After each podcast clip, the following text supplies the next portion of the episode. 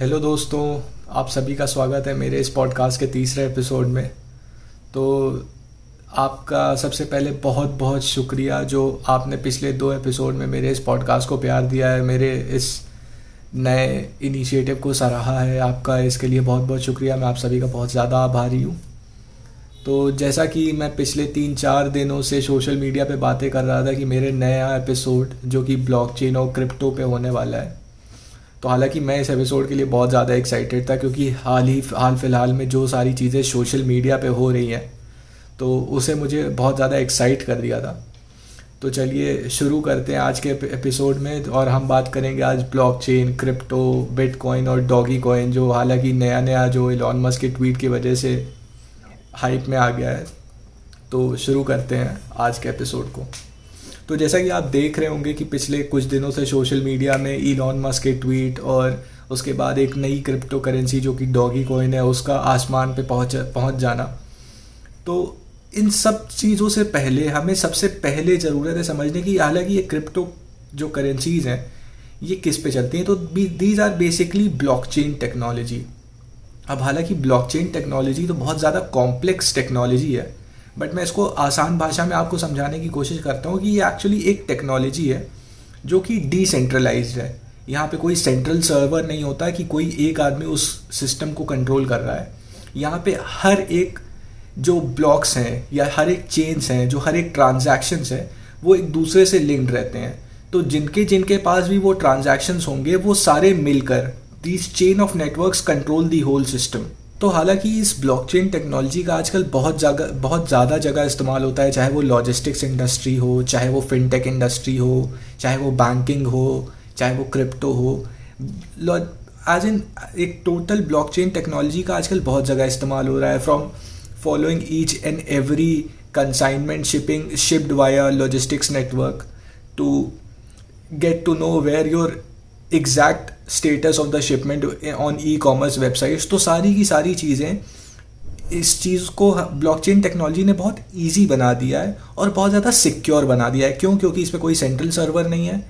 एक ही चेन दूसरी चेन से लिंक्ड है और सबके पास ज्वाइंट कंट्रोल है।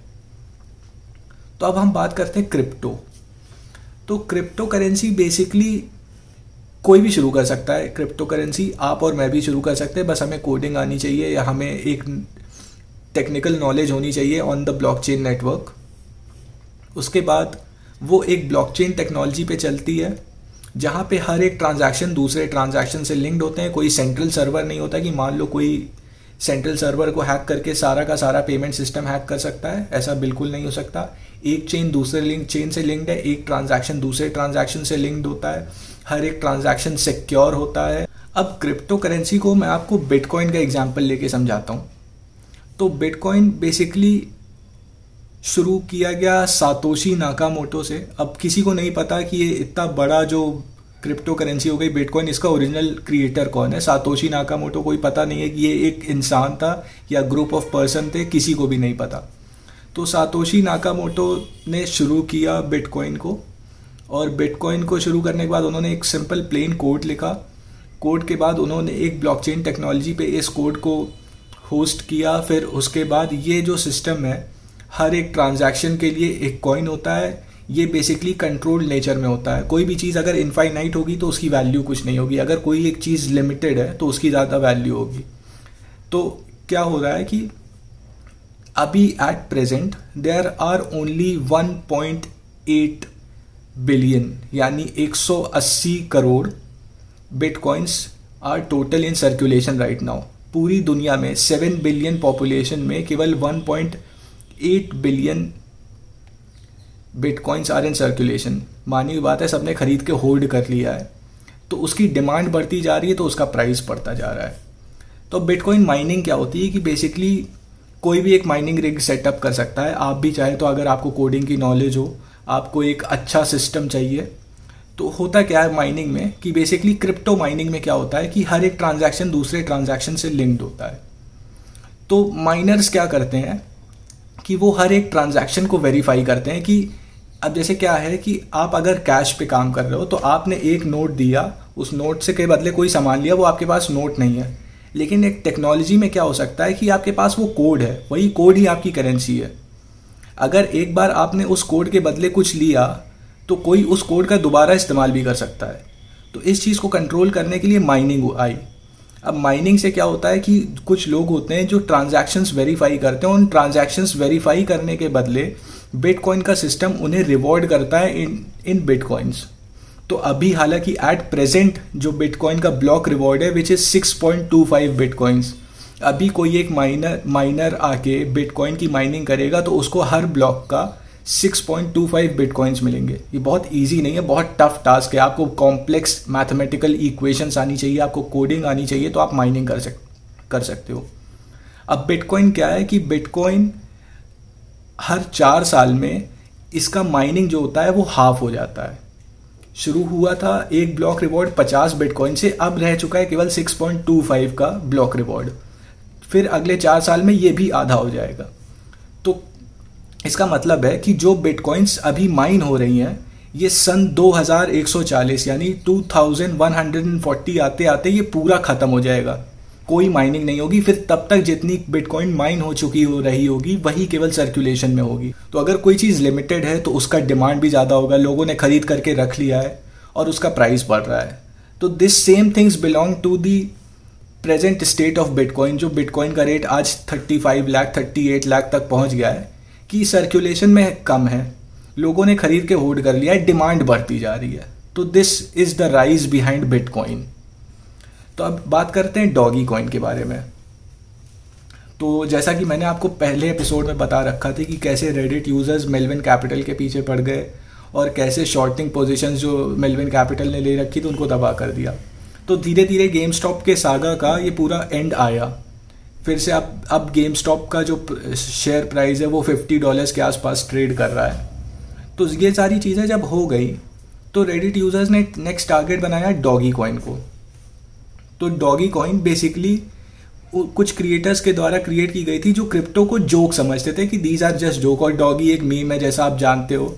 आप सबने देख रखा होगा डॉगी वाला मीम तो क्या हुआ कि उन्होंने एक क्रिप्टो बनाया, जिसका नाम रख दिया डॉगी कॉइन वो सर्कुलेशन में था और उसमें क्या होता है कि सेम है कि अब उन्हों, जो रेडिट यूज़र्स हैं, उन्होंने मज़ा लेने के लिए डॉगी कॉइन खरीदना चालू कर दिया। एक क्रिप्टो करेंसी जो केवल मज़े के लिए चालू हुई थी, अब आज के डेट में उसकी प्रेजेंट वैल्यूएशन कई बड़ी कंपनीज़ से ज़्यादा है। डॉगी कॉइन को अगर देखा जाए तो जेरोक्स और भी कई बड़ी कंपनियाँ जितनी अमेरिका में हैं, उससे ज़्यादा वैल्यूएशन डॉगी कॉइन की हो गई है। कैसे? केवल कुछ मीम लवर्स ने कि जिन्होंने डॉगी कॉइन खरीदना चालू कर दिया। तो presently Dogecoin is a controlled cryptocurrency इसमें माइनिंग होती है ब्लॉक रिवॉर्ड्स मिलते हैं। तो डॉगी कॉइन का जो ब्लॉक रिवॉर्ड है, वो है दस हज़ार कॉइन डॉगी कॉइन्स तो प्रेजेंटली 113 बिलियन आसपास डॉगी कॉइन सर्कुलेशन में है और ये कंट्रोल्ड है तो इसका केवल 128 बिलियन 128 बिलियन डॉगी कॉइन्स ही सर्कुलेशन में रहेंगे। ये भी कंट्रोल्ड नंबर में है। हालाँकि इसकी प्राइस काफ़ी कम है 0.07 डॉलर्स के आसपास अभी चल रहा है। तो डॉगी कॉइन का ये सारा सीन था। फिर उसके बाद प्लान में आते हैं इलॉन मस्क उन्होंने भी मज़ा लेना चालू कर दिया ट्विटर पे, और उन्होंने डॉगी कॉइन के बारे में ट्वीट करना चालू कर दिया। लोग, उनके ट्वीट को देख के लोग और इंस्पायर होने लगे। उन्होंने डॉगी कॉइन खरीदना चालू कर दिया। और हालाँकि मैंने भी खरीदा। मैं भी बस मज़े में ख़रीदा कि मैं देखूँ कि क्रिप्टो ट्रेडिंग आखिर अगर होती कैसे है। तो मैंने भी ख़रीदा, एक वज़ीर एक्स नाम का ऐप था, वहाँ पे जाके मैंने सौ डॉगी कॉइन्स ख़रीदे चार रुपए के आसपास पे। फिर मैंने उसमें थोड़ा सा दिमाग लगा के ट्रेडिंग भी कर ली कि जब 5.5 के आसपास आया डॉगी कॉइन तो मैंने वो सारा बेच दिया। फिर थोड़ा सा कम हुआ, मैंने फिर ख़रीद लिया। मेरे कॉइन्स अभी तक मेरे सारे पास हैं और मैं थोड़े से पैसे उसमें से निकाल भी चुका हूँ। तो हालाँकि ये सब मैंने किया। तो अब बात करते हैं क्रिप्टो की लीगैलिटीज़ के बारे में। तो आपको मैं बता दूँ कि पूरी दुनिया में एक देश है जिसका नाम है लिथुएनिया। वो एकमात्र ऐसा देश है जो अभी तक क्रिप्टो को एक लीगल फ्रेमवर्क में लेके आ पाया है। बाकी दुनिया में ऐसा कोई भी देश नहीं है जो क्रिप्टो को लीगल फ्रेमवर्क में लेके आया हो। क्रिप्टो करेंसी अब ऐसी करेंसी जैसे शेयर मार्केट है, एक ट्रेडिंग आज होते हैं भाई सुबह साढ़े नौ से दोपहर के साढ़े तीन बजे तक आप ये ट्रेडिंग कर सकते हो। लेकिन क्रिप्टो ट्रेडिंग क्या है कि आप रात को दो बजे भी सो के उठ रहे हो तो आप ट्रेडिंग कर सकते हो, क्योंकि उसमें कोई लीगल फ्रेमवर्क्स नहीं है, कोई रिस्ट्रिक्शंस नहीं है, कुछ भी नहीं है। तो कोई भी चाहे अगर कोई इंडिविजुअल इन्वेस्टर भी अगर वो ग्रुप बना के आ जाए कि वो डॉगी कॉइन या बिटकॉइंस होल्ड करना चालू कर दें उसको खरीदना चालू कर दें और उसको फिर बेचे ही ना तो वो इस हद तक उसके प्राइसेस को कंट्रोल कर सकते हैं कि आपको मैं क्या बताऊँ। जो सेम हो रहा है बिटकॉइन के साथ कि जो limited number of coin circulation में, लेकिन लोगों ने खरीदना चालू कर दिया। तो हालाँकि ये डॉगी कॉइन के ट्रेंड से क्या समझ में आता है कि रिटेल इन्वेस्टर्स ने डॉगी कॉइन टारगेट किया। और मुझे सबसे ख़राब बात इसमें ये लगती है कि इंडिया में मिलेनियल पॉपुलेशन बहुत ही ज़्यादा फाइनेंशियल मैं इलिटरेट नहीं कहूँगा but they are kind of ignorant about finances अब यूएस में जो मिलेनियल पॉपुलेशन है, वो मैं समझता हूँ साठ से सत्तर मिलियन या अस्सी मिलियन ही होगी, जहाँ पे लोग यंग है। और हमारे देश में यंग लोग कितने कि हमारे देश में लगभग नहीं होंगे तो 400 से 500 मिलियन लोग यंग हैं।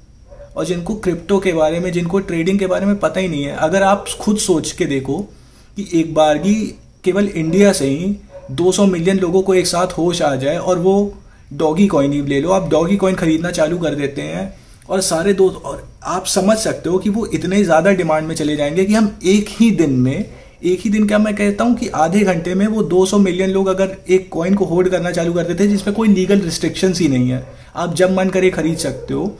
तो आप, मैं कहता हूँ कि आप 15 मिनट में उस कॉइन को, जो 0.07 डॉलर पे है, उसको आप 15 डॉलर 20 डॉलर 25 डॉलर पे पहुँचा सकते हो। लेकिन अब फाइनेंशियल इग्नोरेंस तो हालाँकि इस पे बात फिर से कभी, इसकी बात मैं अगले एपिसोड में करूँगा कि कैसे हम अपनी फाइनेंशियल इग्नोरेंस को सुधार सकते हैं। तो हालाँकि क्रिप्टो क्रिप्टो ट्रेडिंग बहुत ही ग्रे एरिया है। लोग चाहते हैं कि ये कंट्रोल भी हो, लोग चाहते हैं कि कंट्रोल ना भी हो। तो this depends on the government government क्या करना चाहती है? जहाँ, जब तक हम पैसा कमा रहे हैं, सब अच्छा है। तो थैंक यू सो मच मेरे इस पॉडकास्ट को सुनने के लिए बहुत ज़्यादा ज्ञान टाइप का पॉडकास्ट हो गया बट मैं ये सब कहना चाहता था तो थैंक यू सो मच और अगर आप स्पॉटिफाई पे सुन रहे हैं तो शेयर करिए, और अगर आप यूट्यूब पे सुन रहे हैं तो शेयर करिए. Thank you so much